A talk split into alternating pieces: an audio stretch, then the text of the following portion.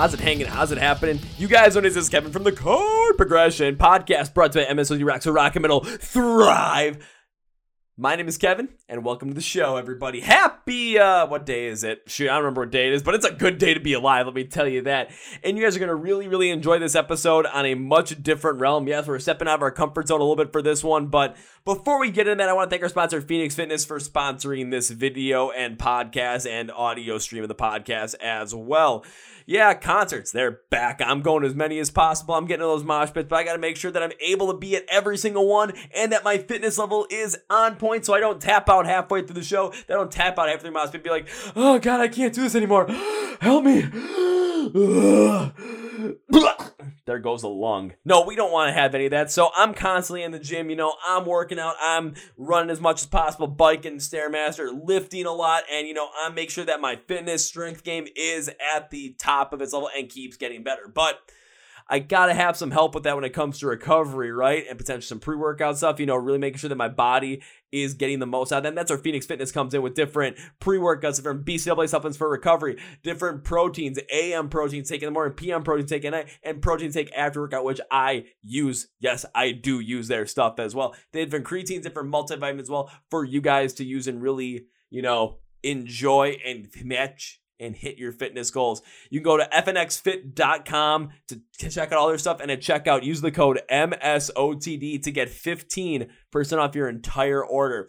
Remember, MSOTD, 15% off your entire order. Link in description of the podcast that thank you Phoenix. It's not our featured presentation. Well, on a random Facebook post, I started talking about some things when it comes to doing like podcast stuff your own way. And I'm connecting with this woman named Mariel. She has a band called Best Ex formerly also of Candy Hearts as well. And she definitely has more of this like pop, pop rock, pop synth oriented style to her. Definitely not what I normally go for, but having her on the podcast was incredible. Talk about different things when it comes to mindsets around her song good at feeling bad in terms of connecting with the millennial generation and its mindset and its meaning behind that along with kind of figuring out why different areas of the united states have different pockets of fans where like you know why the midwest is really into like more that rock and metal kind of stuff why different areas of the country are more into pop you know country just depending upon that we really dive deep into that and i think you're going to enjoy this conversation. So are you guys ready? Because yes this is a good one. Let's go! Yes! Well well well well well ladies and gentlemen boys and girls listeners of the chord progression podcast how I got connected with this artist is me just commenting on some random Facebook post I found popped up about different things when it comes to podcasting and just like kind of being yourself when it comes to doing this sort of stuff. And all of a sudden, this I started talking about, you know, this kind of things. And all of a sudden, bing, bang, boom, here she is. She used to be in a band called Candy Hearts, but now has a brand new band called Best Ex that she's a part of. And I'm really excited to talk to her. So please welcome Mariel. So, Mariel, welcome to Core Progression Podcast. Thanks for inviting me. I know that uh, Facebook is crazy nowadays. Well, I mean, ever pretty much pretty much ever since the pandemic hit, it was that was the only real way of communication was anything online between artists and fans or just like someone like myself when it comes to podcasting. I had to communicate with everyone online, so it became this much bigger, larger kind of pool of not only information but connectivity in a way. I know. Um, it's also for me, Facebook is like the main rage outlet. like, what are you necessarily raging on on Facebook? Is it just like, oh my god, people? Ah! For some reason, earlier in this is gonna sound so mean, but earlier in my music career, I wanted to connect with our fans on like a very close personal level. So I added almost everybody who friended me on Facebook until it just got to be so much I couldn't add like more people or go through all the friend requests. Um, but some of those people I added, whether they were like bands we played local shows with, at this point, that was years ago, I don't remember who they are. And a huge portion of those people are like anti vaxxer, science denier, conspiracy theorists. And all of their posts are sent like right to my main feed and it's like not my family or friends it's like these people because facebook knows i always comment on it and i spend a good portion of every day entertaining myself by yelling well in all caps at these people who are very misinformed. See, I've kind of taken like a different approach to that personally, where I've seen a lot of that stuff happen on Facebook as well, or Twitter, Instagram, wherever it might be, on both sides of the aisle from both people that are heavily into the vaccine, people that are heavy anti-vaxxers, and I've seen the kind of crap that goes back and forth, and I could go after it and whatever side I'm on, but I'm just like, you know what? I'm just gonna focus on listening to music and doing my thing because it's just it just depends upon what you want to do, honestly. But I can totally understand where it's just like if it's gonna be constantly coming to the top of your feed, if it's something that's like, okay, I love just going after this and just having some fun raging on Facebook, by all means go for it. I think the reason it enrages me so much is because society has two options right now. Like you can either get the vax or not. And either of those decisions would theoretically be okay if you were the type of person who did not get the vaccine but stayed home the way that we had been locked down during the height of the pandemic. Except the people who are not getting the vaccine are the same people who are going out there like it's not a problem. Except for, you know, people who like actually can't get it because of like health problems. Those people are like following the rules largely inside, I believe. But it's like sure no one's saying you have to get it but then just like stay home don't like go out to bars and cough on other people and like be out there without a mask but it's like the same overlap of people who just want to live life as normal and not get the vaccine it's like just enraging see I, I can get that where my kind of mindset around that was a little bit different where like right now like the vaccine has been out for about six months maybe over six months at this point and everyone's that is able to get it pretty much has easily had a chance to get it, especially here in the United States. I kind of look at it whereas, especially with the people are getting, I mean, we're pretty much all adults here, so it's, you know, I, I'm fine with whatever decision you make because it's your decision, it's your opinion, but you're gonna have to live with the consequences of that decision. You're gonna have to live with the consequences. So if like if you don't get vaccinated, you get sick. Well, you had a chance to stop it. You still have ways that you can prevent yourself from getting it. But if you get it, then don't complain about it. I am from that school of thought a little bit, but I do worry about like the children. And then I worry about how all these people, they might not be complaining if they get it, because the truth is the majority of them will probably be like, okay, after a bad flu. But it's the fact that then they could harbor this new variant that like won't will completely evade the vaccine. So the people who genuinely wanted to protect themselves and take those precautions, it no longer will work. And also yeah i worry about like the people who can't get it. Like you know i understand why pregnant women don't want to get it but now they're higher risk and these people who are like well my body my choice like it is but they're not protecting other people around them okay i can start to see kind of see some more of the opinion that you're having right now yeah. as well and like this is kind of like uh, some of the stuff i like to bring up in the podcast well in terms of just see what happens just because I mean, it seems like the, the two of us have a little bit of like a different mindset around this, but even instead of being you know super duper hard headed like a lot of the people on Facebook that you would see, and it's just like it's kind of like Limp Bizkit, It's my way, it's my way or the highway. I'm like, no, let's just let's let's actually listen to each other and see what each other has to say because you never know. All of a sudden, you might know somebody that is at high risk and you might not want to, you know, get them sick. So you might have a little bit of a different mindset behind taking different precautions. Right now, I mean, my my grandpa, he's gonna be he's he's 93 years old already, and he hasn't gotten the vaccine, but his whole thing, his whole reasoning behind it is he's like, he, I asked him about, it, he's like, Kevin, I'm 93 years old. Your grandmother's been gone for 10 years. If I go, I go and I get to see her again sooner. So he's like, for me, it's whatever happens, happens. And I look at him like, you know what?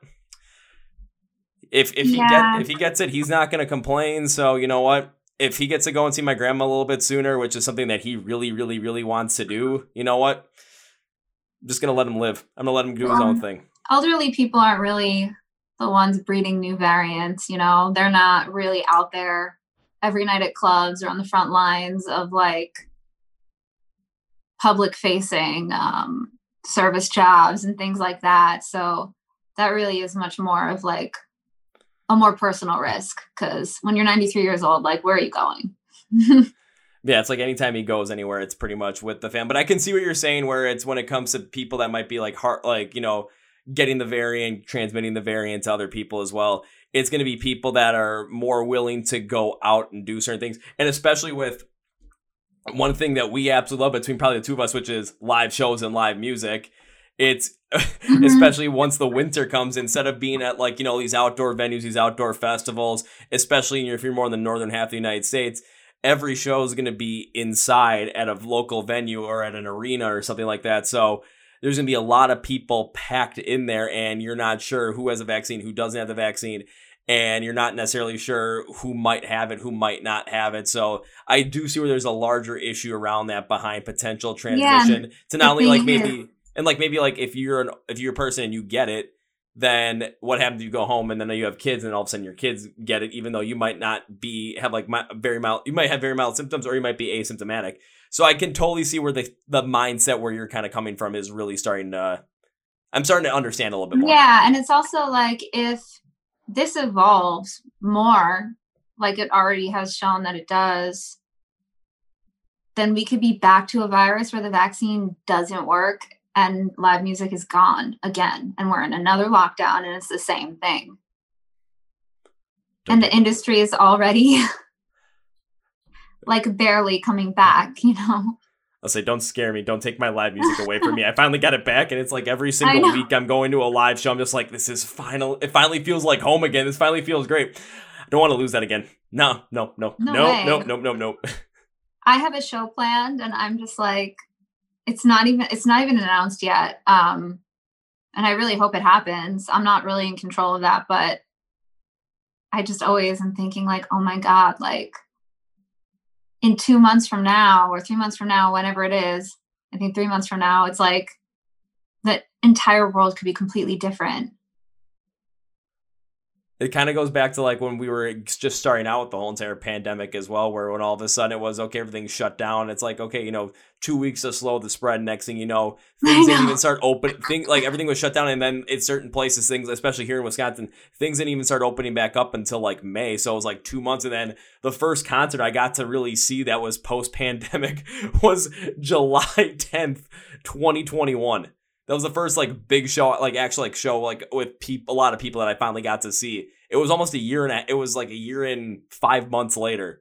I haven't was, been to a concert scary. since February 2020. All right, I gotta ask, who did you go see?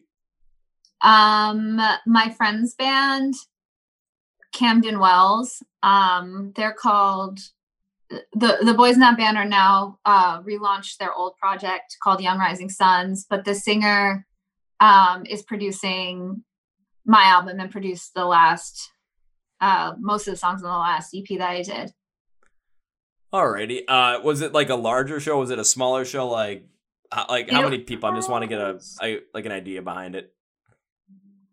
It wasn't like really large, but it wasn't super i'm trying to think of like it was at rough trade so it's like a regular show space but it is quite small. Um i would say definitely less than 400 people. Not sure less than 300 i don't know. Already already it's so hard for me to like i went through europe playing like all of these shows and stuff and i was like wow there's no one here. And my bandmates would be like um that's what 3000 people looks like. And i just have no concept okay, totally understandable. Because I mean, I like when it comes to the venues that I get to go see music at. It's like there's one I went to go see. It's like the the venue before, like as the pandemic hit. The first show I'd cancel was a show with Bad Omens, and I was supposed to go see Bad Omens at this place, and I was there right at the end of July, and I was looking at the venue. I'm like, how the hell was Bad Omens supposed to play here? This place looks like it hold maybe at the max 400. And I know. I was like, I remember playing the show, and I'm like, cool, like it's sold out. It's at the Webster Hall basement. Like that means like 150 people came. And they're like, um, that's like 400 people. I'm like, I don't know. Eh, but but I mean, when it comes down to that aspect of it, from you from a performing standpoint, it kind of gives you a little bit more of a like humbling aspect to it, to where even though you always think the crowd size is smaller than it actually is, it kind of is like you know you think it's one way but then all of a sudden you see that and you actually realize that there are a lot more people than you think that are coming out to see the show and to support you and your band as well. So it kind of has to be like a little bit like of a humbling but also uplifting moment when you realize that. I mean i'm obviously psyched. I'd say if you weren't then there'd be a I, i'd really question why. Yeah. I like can't even believe it. it like i hear that and then i'm like okay, I guess, but in my head, I'm like, that's just not true. Yeah, because even I remember, uh, well, it's kind of interesting just to see like how different music, um, how different music styles, how different bands in different areas of the country, how they end up performing. Because I've seen some shows. I think the I like I usually I stick around shows around the Midwest.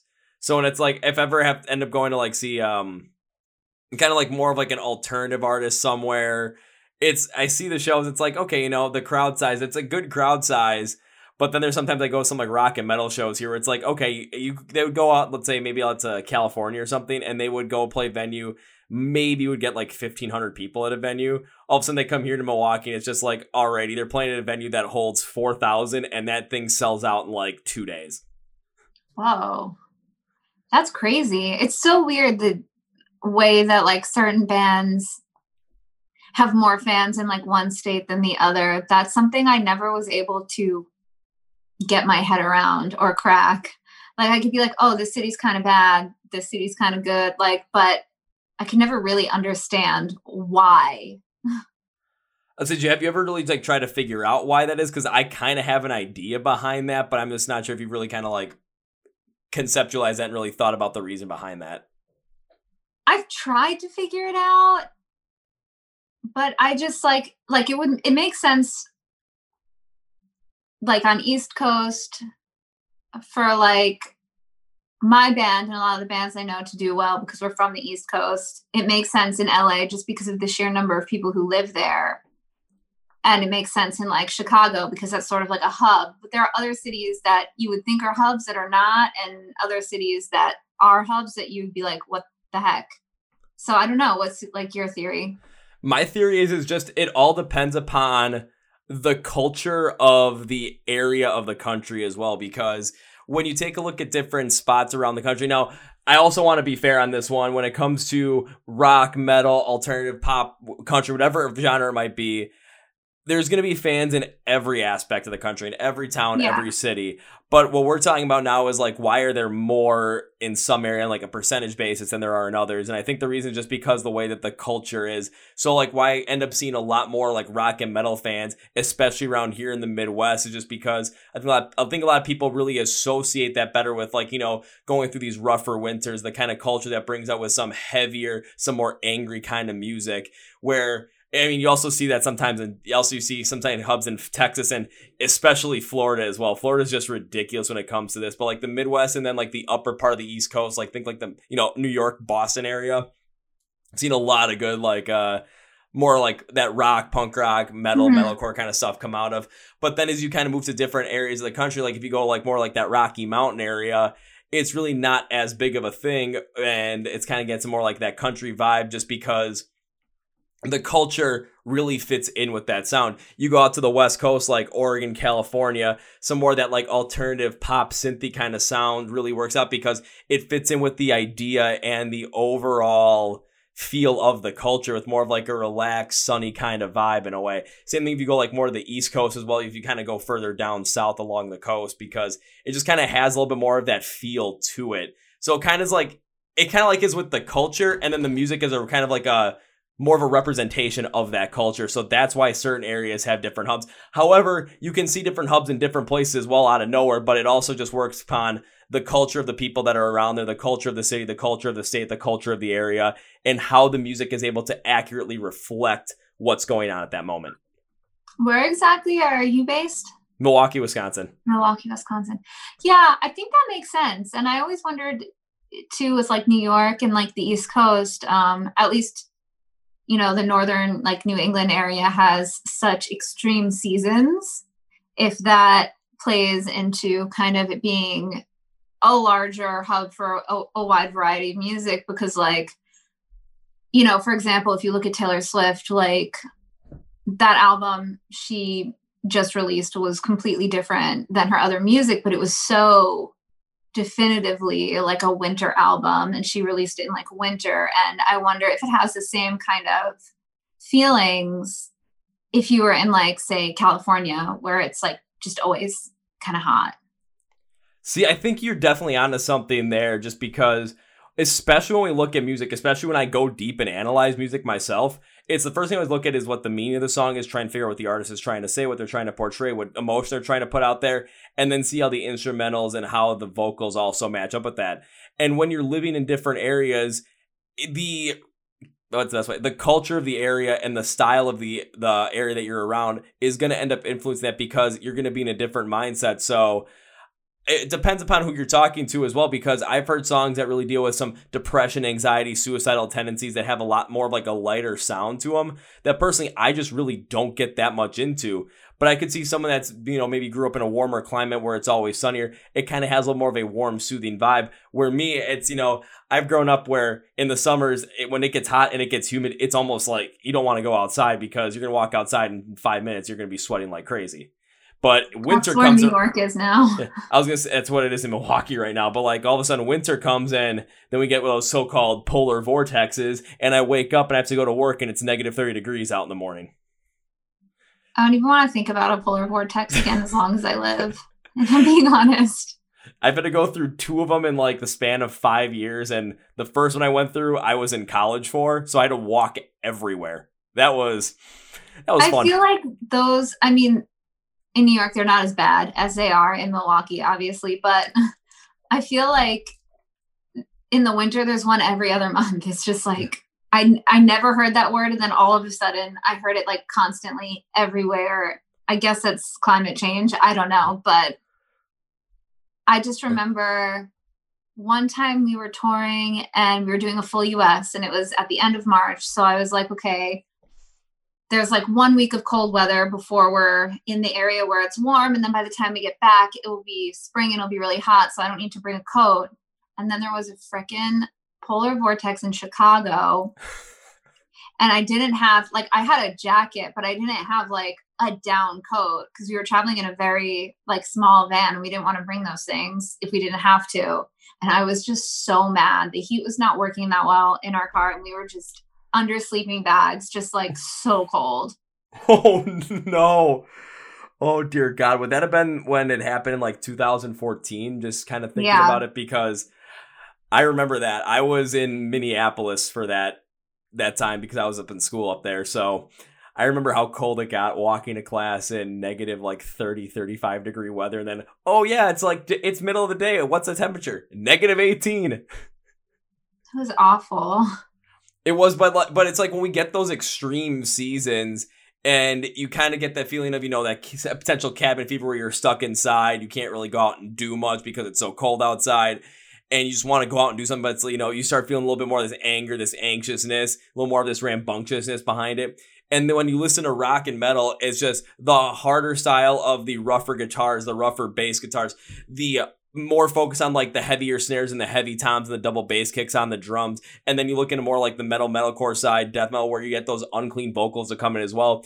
It's just the feeling of that anger just really kind of hard, like really fits in with more of that cold variety of that harsher winter. So people that really go through that end up associating with that better because it's just they're making the connections with their own emotions within the music to where again it just depends upon what area you are in the country where it gets more prevalent. However this isn't just where it's like oh if you like rock metal you have to be in the midwest. So you can be anywhere you want to be because it all depends upon how our minds really work within connecting to music.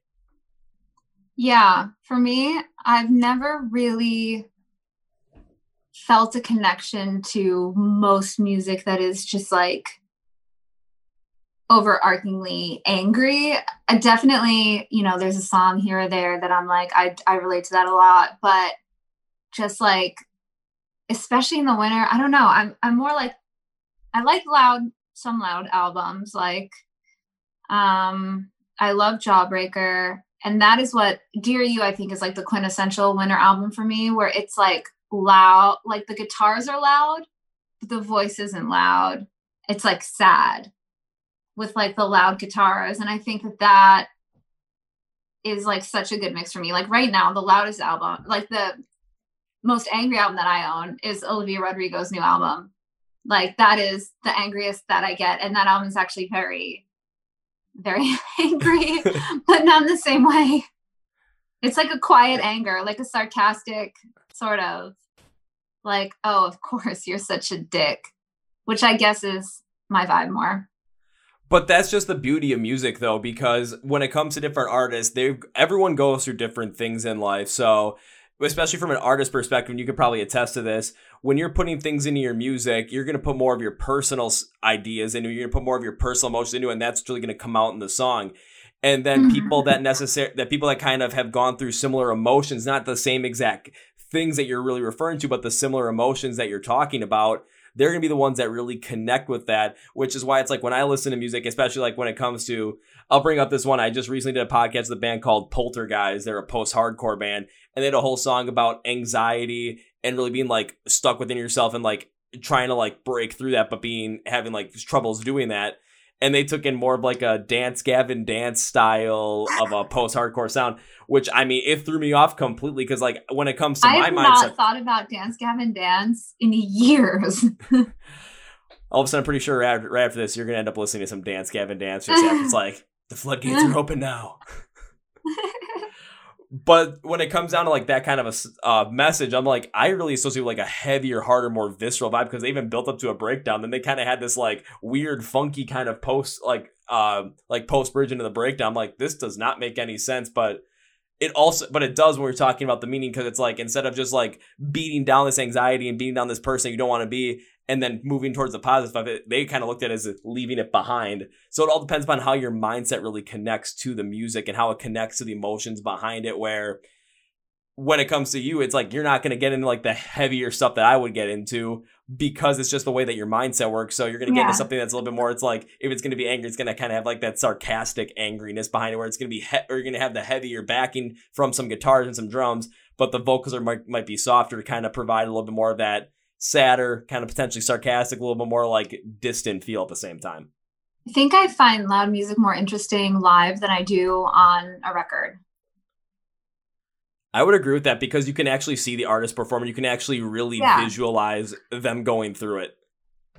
Like I would never listen to a Slipknot CD ever, but I definitely saw them live and obviously it was amazing.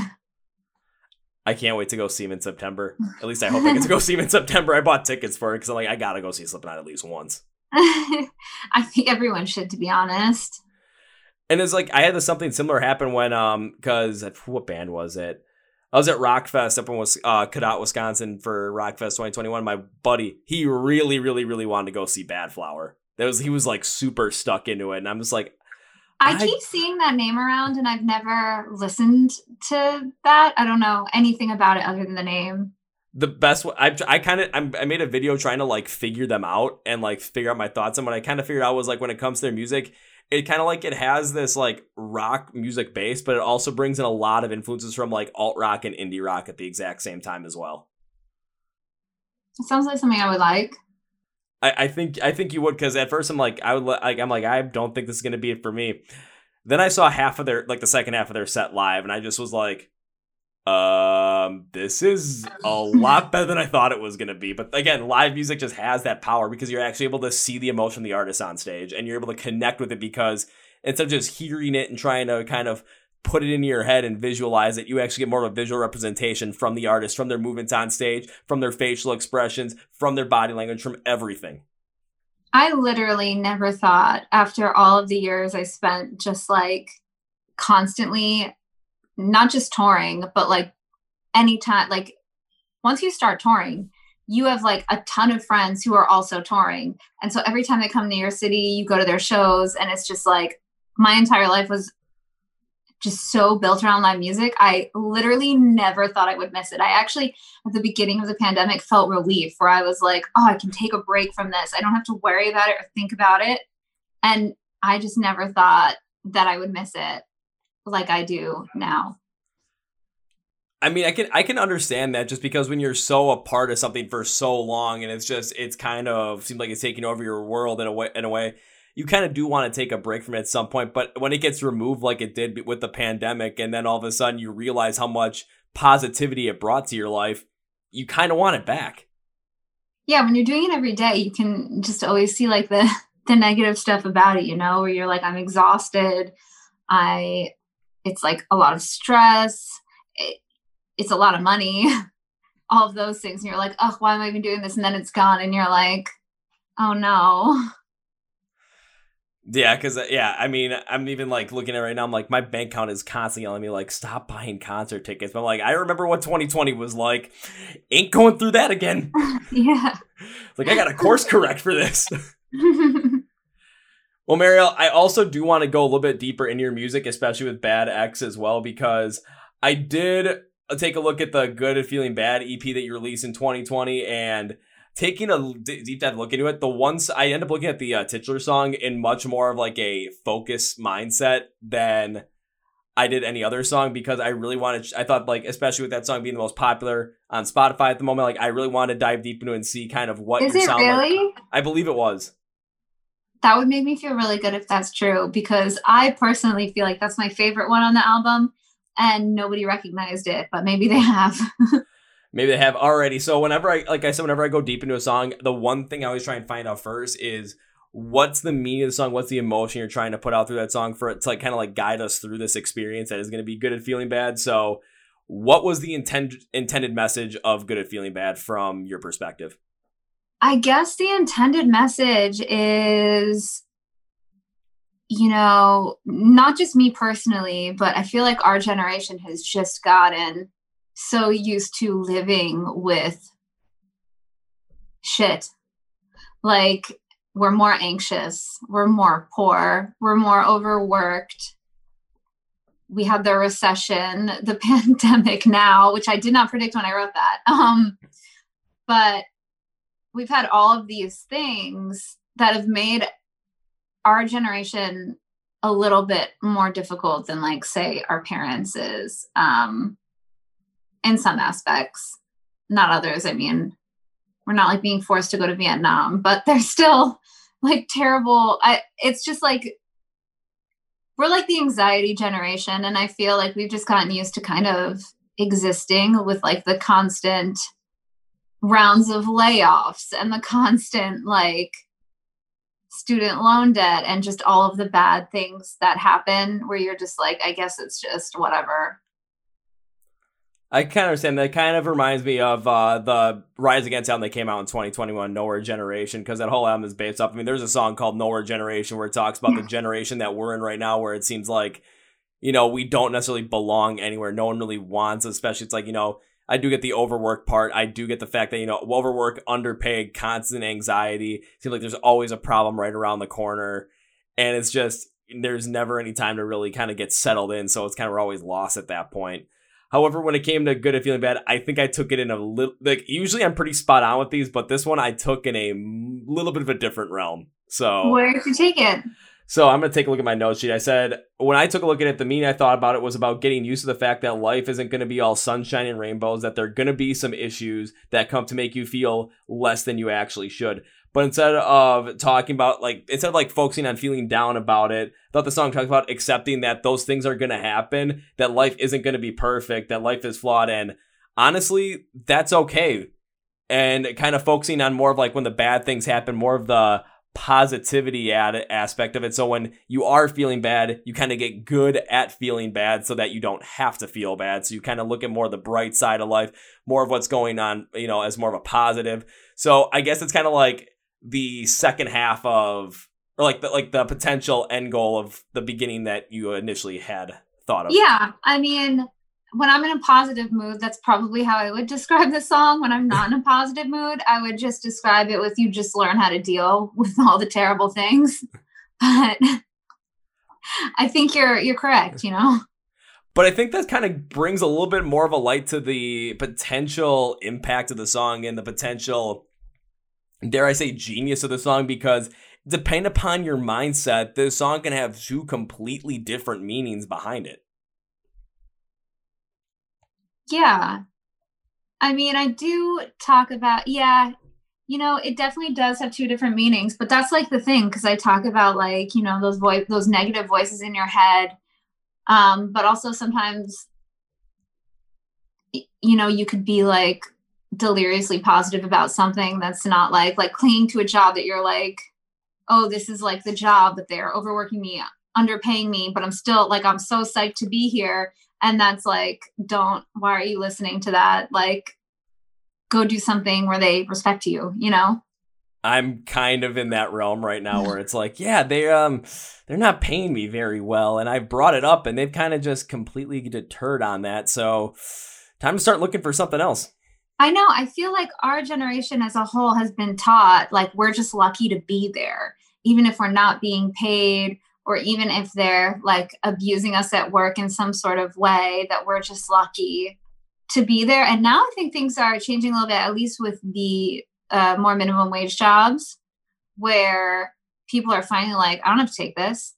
Like, why would I risk my life for $7 an hour when I could just stay home and pursue you know a passion that i could make a business or something like that and that's why a lot of these like restaurants who don't treat their employees that well are like totally screwed yeah, yeah, because I keep seeing somewhere it's just I keep seeing again. I'm gonna go back to Facebook for this one because I think this actually does bring up a little bit better a point. I keep seeing somewhere it's like people before the pandemic were always telling people in restaurants like, "Oh, why don't you try and go after and get a better job instead of working at a restaurant?" Well, now they did. And now you're complaining about it because these restaurants that you like to go to are understaffed. Oh, I wonder why. Yeah, and I think my song a little bit, the one thing about my song that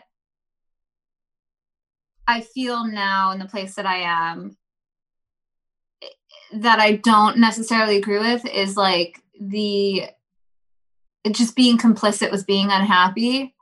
And I think at the time that I wrote it, I, I just really felt like there was no way to really actually be fully happy and you just have to accept that you're just not going to be and just live your life as an unhappy person. And i don't think that that is necessarily the truth. It's definitely not the truth.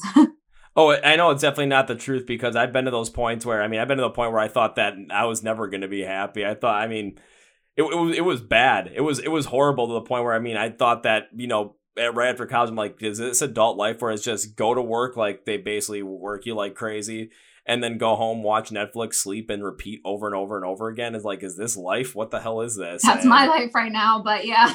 yeah, but and then like everything on top of that, like everything else, my life kind of took a big downturn where things. I'm just putting this like things were horrible. But then to try and get out of it, I'm like, well, how am I going to get out of it? All of a sudden, I started trying to do something with music on my own, and then a podcast came out of it, and I'm still rolling on it. And this is the like this is the thing that gets me going every single day. It's like if I get to do a podcast, even if it's like, you know, I'm really burnt out that day, once all of a sudden I, you know, open up the Zoom call and I see that the person who I'm talking to, like yourself, Mariel, that you join the call, my energy will just skyrockets at that point. It just goes straight up. So I'm like, I know that this is what I want to do. I know this is what I got to go for. So I'm going to pull out every single stop. I'm going to pull out every single thing I mean, even if I come up like, you know, potentially like, oh, I'm not making a lot of money off this right now. Yeah, I know that's not going to be the case, but I'd rather be doing something that makes me happy and I'm going to end up building up so that I can do this long term and make money off it and continue to do what I want to do in life and be happy instead of just playing it, you know, the way that society says I'm supposed to play it and sit at a desk all day at a corporate job and just do some like lifeless work to the point where okay, now I'm done. Now I go home. Now I sit. Now I watch, you know, whatever the hell's on Netflix. Now I go to sleep and I do it all over again. And then, ho- and then like just like try and like pray for the weekend where I get two days just to do something. It's like, no, why would I, why would I take two days to do something? Why can't I get seven days a week to do something? I completely agree with you. Like, money only makes people happy to a certain extent. It's actually, there have been studies about it, and the bar is actually not that high. Um, for how much stops making you happy. And I think that that's more because money makes things easy, but it definitely does not make people happy. And what makes people happy is utilizing their time in a way where they feel like they're connecting with people and utilizing what they believe is their purpose. And, you know, so you could work all day at a corporate job but if you're not really helping anyone or connected with a community in any way that you find valuable you're just not gonna you're gonna be miserable and it's not worth it. Oh it's absolutely not worth it. I'd much rather have something where even if i mean from the first job i had out of college i mean i left there because i was just miserable unhappy as all hell and I left for something that was going to give me less money in the end, but it was going to be like, hey, this is going to be better for me overall And when I told them I was quitting, they offered me an extra like ten thousand dollars to stay on, and I just blatantly said, "Hell no." I just I, I wasn't gonna stay. I was gonna stay for money. I was not. I was not gonna. I was not leaving because of money. I was leaving because it was it was my unhappiness that was the main reason. My happiness was the cost, and I was not willing to pay that anymore. I got fired from my first job out of college, and it was a horrible job. It was like I did all the things that I was supposed to do. Um, I had all these, like, you know, I went to college to be a writer and to be a musician. I had all these writing internships. I interned at the best record labels, like the biggest record labels, the biggest magazines. I graduated and got my magazine job. And the people there were just having me do horrible things like spamming other people's pages as part of the social media strategy and things that just went against like my morals of like how to run a company um, or how to like present yourself online and how to build an audience that trusts you. Um, it just went against everything that i feel is okay. Like i don't feel okay deceptively spamming people and deceptively signing people up for mailing like those kind of things. And um it was horrible. Like i was bullied by the people there and i just was finally made it my mission to get them to meet with me so i could quit. I stopped answering. They and they kept they knew i was going to quit and they kept moving our meeting in which i was going to quit at because they knew i was going to quit. And um so i was just like you know what? I'll just stop answering all my emails and they have to meet with me. And then they fired me but because i got fired I think two weeks after I played a festival and with my band, and I was like, you know what, this festival is really big. Like, I think we can do something here. And so we went on a tour, and then all of a sudden, I noticed all of these people were singing the songs that I had written, and I'm like, how do they know who I am? They already know, like, and so being fired from that job essentially made it possible for me to pursue the music career I've had where I've done just so many amazing things. Yeah, because I mean, with your music career, you've traveled to Europe, you've toured all around Europe, you have toured all around the United States, and I mean, you know, you did that with Candy Hearts. You got a band, Bad Ex, now, and I mean, once the pandemic's over, I'm assuming Best that's X. Best Ex, Bad. My God, I am so sorry. Oh my lord. Bad Ugh. Love is this was a single, so I see I, where you overlap there. I've, I I am incredibly sorry for that. I am I, I usually never get these wrong, and I was looking right at my note sheet too, and it has best Ex on there, and I completely I know, no, messed I, it up. I know it's because um the the single that we first released, the one that's like all over, is "Bad Love," and it's just like two syllables. You know, like it's so easy. I I've done that myself. Okay, so now I don't feel as bad. Thank God. But I, I mean, I totally understand what you're saying as well, and it's just something where when it comes to listening to good and feeling bad, it does bring forward some of that to where again, as a generation that we're in right now, we're used to the, all getting all this shit. We're used to the fact that every time we get close to something, that whoever is, you know, kind of like the gatekeeper of it is constantly moving the goalposts further and further away. Mm-hmm. And it's getting to a point where a lot of people are looking at that and just like they're moving the goalposts further and further away. All of a sudden, it's like the people that keep moving are going to look back and all of a sudden, wait, why aren't they there? Because we left and we went to go do something else. Mm-hmm. That's exactly it. And one thing, like, especially when I went through the song, especially because it does have more of this like pop synthy kind of vibe to it, which again, like, I'm not gonna lie, my base is really in hard rock, punk rock, mm-hmm. metalcore, and now really getting into post hardcore as well. It's I'm like I, I knew right from the get go, I'm like, this might not necessarily be the sound for me, but I want to dive deep. You know, I really want to get to understand it due to the fact that I know there's going to be a lot of people that are going to be able to connect with the sound better than I do. So I want to see where those connections can possibly be made. It Because like right from the get go on the song, right when you intro with the heavy, more modern synth style of the song, where also has like a softer pop element for it, I was kind of intrigued by it because I know kind of where more of that popularity that sound is really coming from. So I'm feeling like, especially within the generation that we're in right now, it's going to kind of give that certain mindset of kind of kind of uh, more taking a look and reflecting on the stuff that's been happening to you in the world as you've been growing up from the listener's perspective, it kind of already puts you in that mindset right from the get go.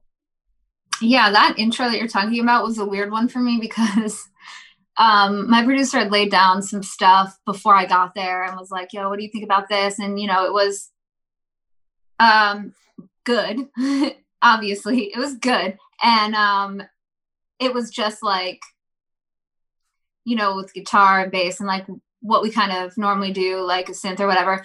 And I um I walked in already knowing I wanted to do this though. So he played me this thing and I was like, oh, this is great. But I know you do all this work, but let's delete everything and have it only be trumpets and horns.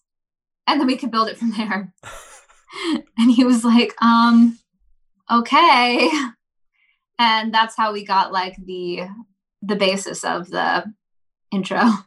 Interesting. I had no idea that that was going to be the case, but that I mean, it, why not try something different? Why not try something wacky? Because you never know what might come out of it. If you try something and you work on it and you get the final product before actually like releasing it to the public, and you just don't think it doesn't work, then at least you know one thing that it didn't work, and you can go back and start over again and trying something else. But if it would, if it hits, yeah, then the fallback was his with it. arrangement, which was like the the choice that was the choice that would be obvious if I was like arrange this song for my band. It would it was a choice that's like that makes perfect sense. That's good, you know.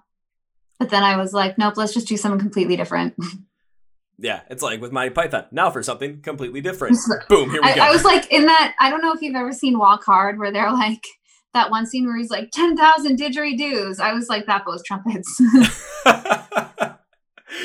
All right, I feel like I'm going to promote this podcast. I'm going to have to get that scene from Walk Hard. It's 10,000 didgeridoos, but I'm going to end up like dubbing like trumpets over it and then like pasting like um a bunch of pictures of, or no, I'm going to end up getting like the SpongeBob Bikini Bottom Bubble Bowl thing with the, when they start out with, uh, yeah, with the, uh, with, uh, shoot, I can't remember the name of the song, but all of a sudden it's like they have the trumpets going like, just like put that in there and then put your song over. I might do something like that just for the hell of it, man. Just, that's like, wait, why the hell is that a case? Well, you're gonna have to watch the podcast to find out, everybody.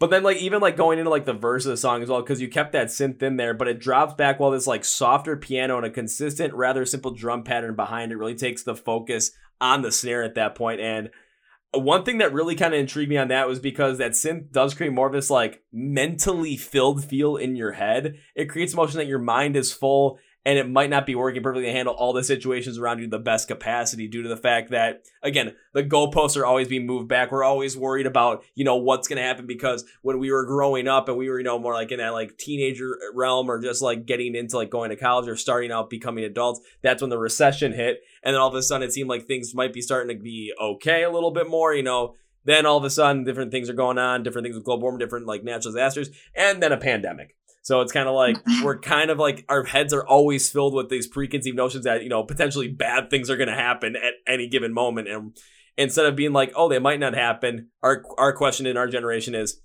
all right, when's this shit going to happen? yeah, I think that's one of kind of the at least for the way I was feeling when I wrote it, it was one of the most depressing bridges that I've written because I feel like, you know, I was thinking of the idea of like different metals, whereas like silver and iron are essentially the same color, but they're like totally different. And everyone's always like, you know, look for the silver lining. Like there's always a silver lining something. And you're just like, yo, what if there just isn't? And that just like all this stuff makes you tough, but you're just tough and miserable, which is exactly how I felt at the time. And now I feel less tough and less miserable. So I don't know which is better. Well, even like with your vocals on like that verse part as well, because they had like a slight uptick in pitch that I really kind of picked up with. And it created more of this like soothing feel the vocals to kind of bring up this idea of starting to accept that and like where I was taking the song, starting to accept that, you know, bad things are always going to be Mhm. a part of life. But it's and it kind of opened up the idea to accepting that fact to that, you know, not necessarily worry about them as much or put necessarily as much stock in them due to the fact that we only have one life to live. So why live life with all why live life focusing on the negatives and like all this anxiety, let that kind of control your mindset in terms of living life for, you know, maybe taking a look at like what kind of what you said in a little bit earlier, like look at that silver line to kind of just, you know, pick out some of the positives in there and really start to enjoy life. Kind of like oh shit, I just was watching this movie, kind of like Yes Man, where it's like you just start doing that, and all of a sudden it's just you start doing that, you force yourself to do that, and then you're doing it because you want to do that. It becomes natural, and all of a sudden you're opening yourself, your mind up to other positivities, other opportunities. You know, I did try to yes man myself when I was younger. you did. Um, Yeah, because you know, I've always been a very anxious person who is just like if someone asks me, "Oh, do you want to do this?" and it's last minute, I'm like, "No. I need like like 4 days to think about if those are the plans that I want and like if I'm to feel like I'm stuck there and then be miserable and then like I I just say no to like so much stuff. Like my immediate reaction when someone asks me a question is just no, no, whatever it is, no. Um, so I decided when my band started touring, like and playing, you know, really good shows, that like it was the prime for me to just say yes to things because I was already so out of my comfort zone, having left home. Like I, when I grew up, I genuinely believed I did not need to know. This is the most ignorant thing I'm ever going to say. But I genuinely believed that I hated traveling and I, I didn't need to know what the states were in the US, like the map that we had to learn, because I was never going to leave New Jersey except when I went on vacation to Florida. And those are probably the only two states I would ever go to. So why would I need to know where anyone else, like where any other one was? And so, of course, as an adult, I found myself one, never knowing where I was because I did not really properly learn the US map, and two, um, being like all over the place. So I really thought to myself when, when I started touring like that, like, you know, this is something that I always thought my life would never be this way. And so I'm just going to start saying yes to stuff and you and yet yes man shows the power of that own movie because even like when i was growing up to like in high school like I, like my sophomore junior year especially the beginning part of my junior i never really did anything. People asked me to do stuff i always said no and like i lost my best friend essentially over the course of a couple of years because guy was always asking me to do stuff and i was just always being boring and said no. And then one day all of a sudden i saw him like i was running around the neighborhood i saw him on a run he asked me to go for a walk and i said sure screw it why not? Let's just finish this out and then next thing you know, like the next like year, year and a half, anytime he asked me to do anything, I basically was the yes man. It's like, hey, you want to go do this? Yeah, sure. Yeah, sure. Yeah, sure. And he's like, yeah, you're basically my yes man at this point. and I looked and I thought that kind of actually was a good thing because now it's there's certain things where it's like if I just want to go do them, I'll just go do them. I mean that's what that's what helped me like go to so many concerts because I just started going to them by myself. It kind of is nerve wracking a little bit like at the first point because it's like, oh my god, I am going to a live show and I don't know anybody. Now it's like I prefer to go to live shows myself because I can just talk with with whoever I want to. I can just get into random conversations with people. I get to meet all these different people, and it doesn't feel like I have to like kind of go and babysit somebody at the same time as well. And I never would have done that if it was, you know, I was kind of like always saying no to opportunities because then instead of starting to say yes to opportunities to other people, that kind of forced me to also then learn to say yes to myself. I feel that way about eating at restaurants where when I first moved to Brooklyn, I didn't really have that many friends here.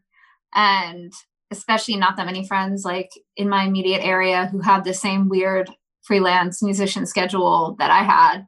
And if I wanted to go eat or try a restaurant, I basically had to go myself. Like my friends would cancel, they were like very flaky, and which is just like such a New York thing to just be persistently flaky because you get overwhelmed with like how much you have to work to just afford to even breathe in this state. Um, so I got so used to eating at restaurants by myself that, you know, when restaurants opened again after like the last lockdown or whatever and like going out to brunch was an option and like I now had a boyfriend or whatever, I was like, oh wait, I can't just go by myself. Like there's I have to like ask him, like, do you want to come? Like I never even like it didn't even cross my mind that people went to brunch with like other people, except if it was like a special occasion, like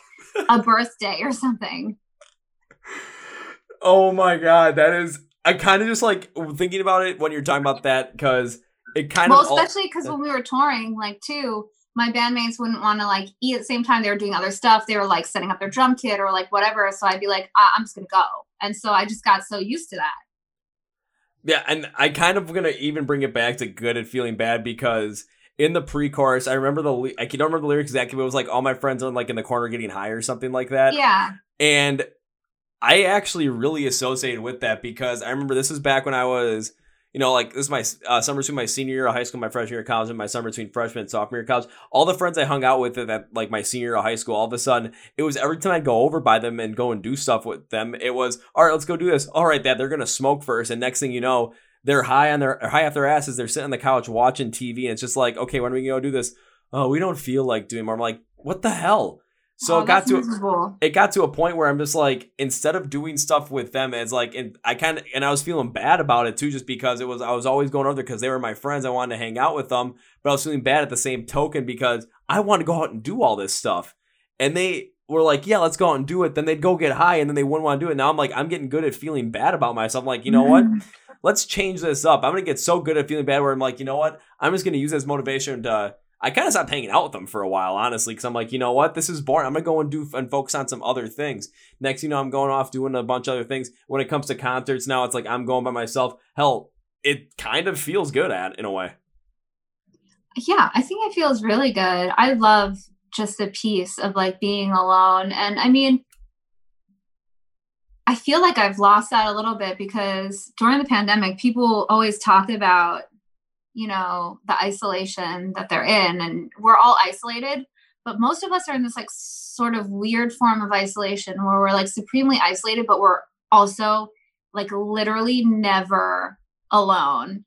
And I think that actually feeds feelings of like greater isolation when you're just like trapped inside a home with like just the same people. And it's almost like a bubble of like where the outside world becomes so apparent because you're in this place with trapped with others. Whereas like if I was by myself, literally anywhere, I would never even I would never even think about it. Yeah, and then like even like to add on to that as well, because this is even with when I was at Rockfest in, in Wisconsin 2021. That night I went to my I was end up seeing Bad because my friend kind of like forced me into it. It was something where we, there was a group of eight of us and we were supposed to go see uh who were supposed to, we were all gonna go see Crobot. But then all of a sudden it was like one person left to go back to the campsite and then these other four people went back as well. And it was me, my buddy Chris and his wife Allie, and they're just like, Well, what are we gonna do? I'm like, you know what guys? I came here to come see some live music. This is my mindset. Like, I came here to see some live music. I want to see as much as possible. I'm gonna make that happen. And I kind of looked at him like, I would love to have you guys come like come for the ride with me, but if you don't want to, I totally understand.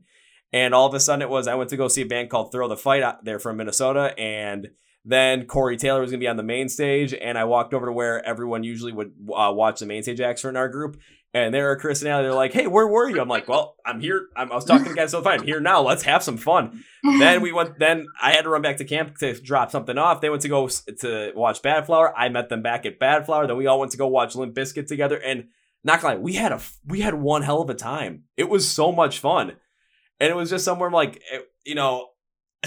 I'm. I kind of looked at where it's like I got so used to just feeling bad at some point. I'm like I just kind of.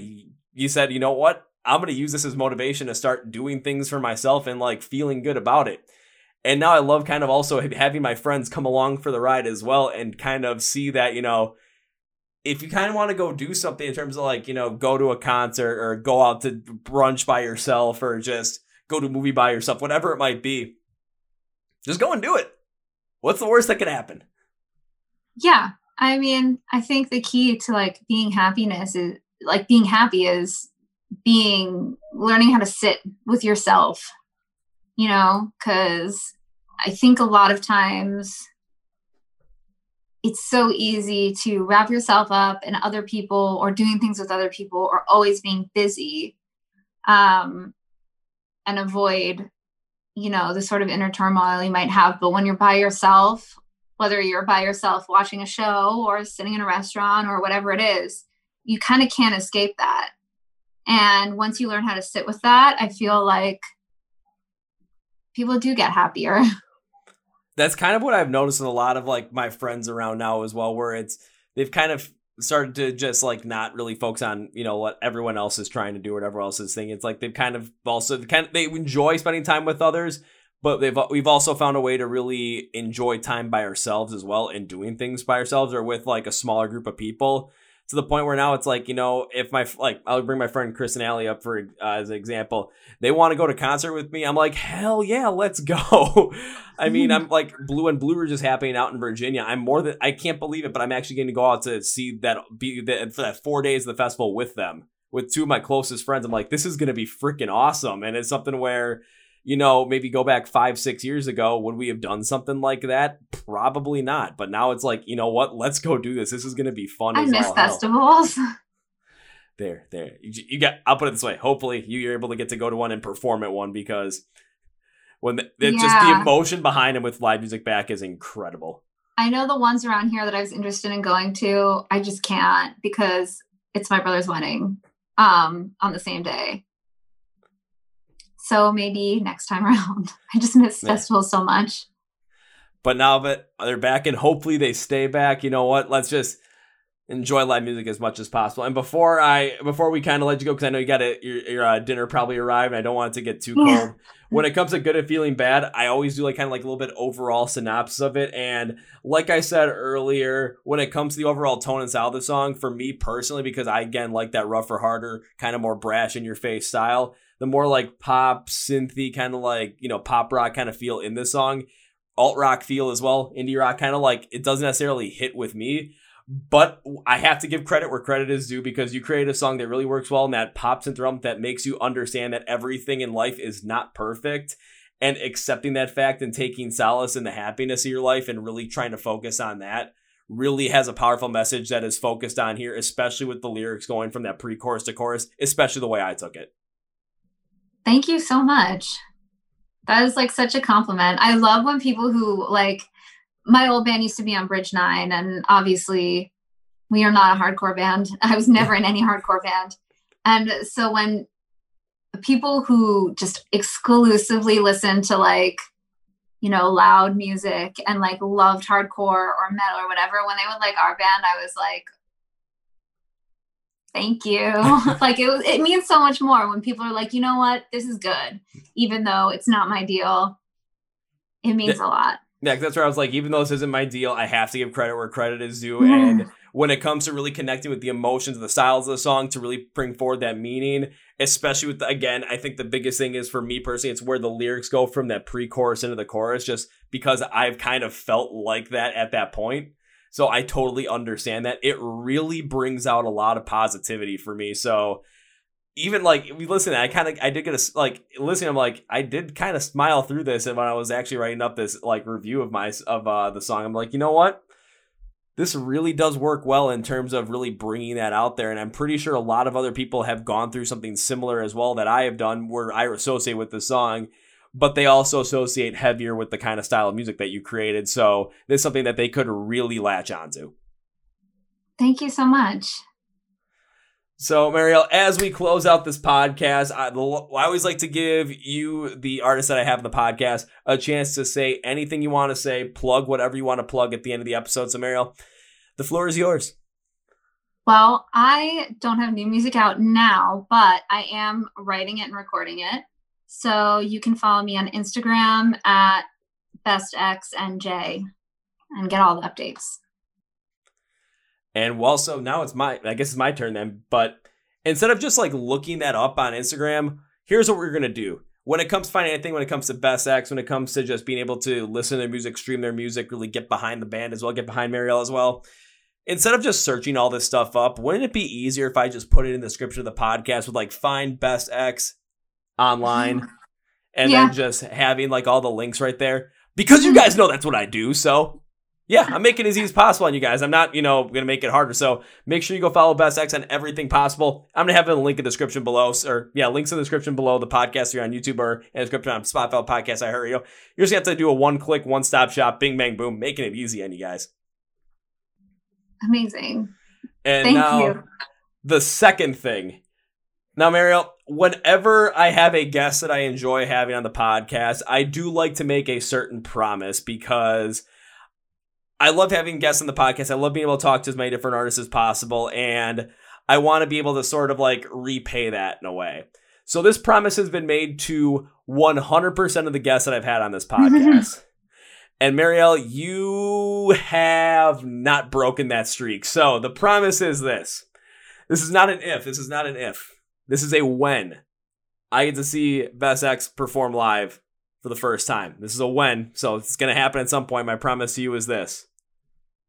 First round's on me. Oh, thank you. Well, hopefully we'll come through Milwaukee soon. If you do, just and if I for some reason I miss, I just don't get see right away, just let me know and I'll be like, okay, got to make move my schedule. All right, let's move this here, here, here, here, here. Pull like that whole entire like Tony Stark like holographic computer. Like, okay, let's start moving stuff around. Okay, we're gonna open the whole schedule up. Bing bang we're ready to go.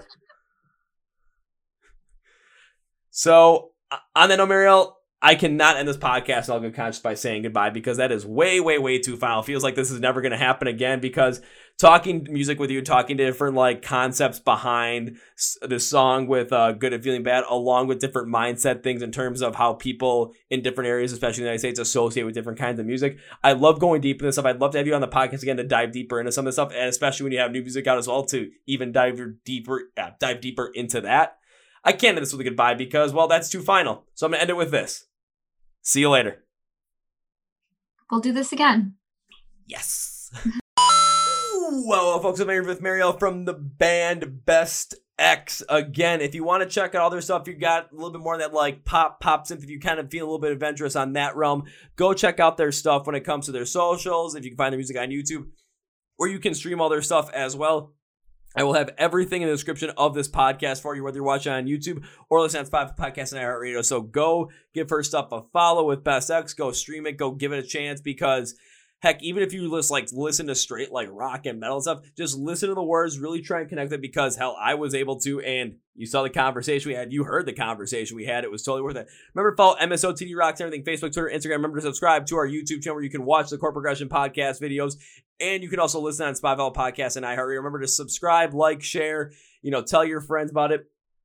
In the future, though, looking towards 2022, I believe that we're going to end up becoming a lot more podcast oriented, maybe potentially exclusively podcast oriented as well. Not 100% sure yet, but there is definitely going to be a guarantee that this is going to be more podcast oriented. I'm not sure to what degree.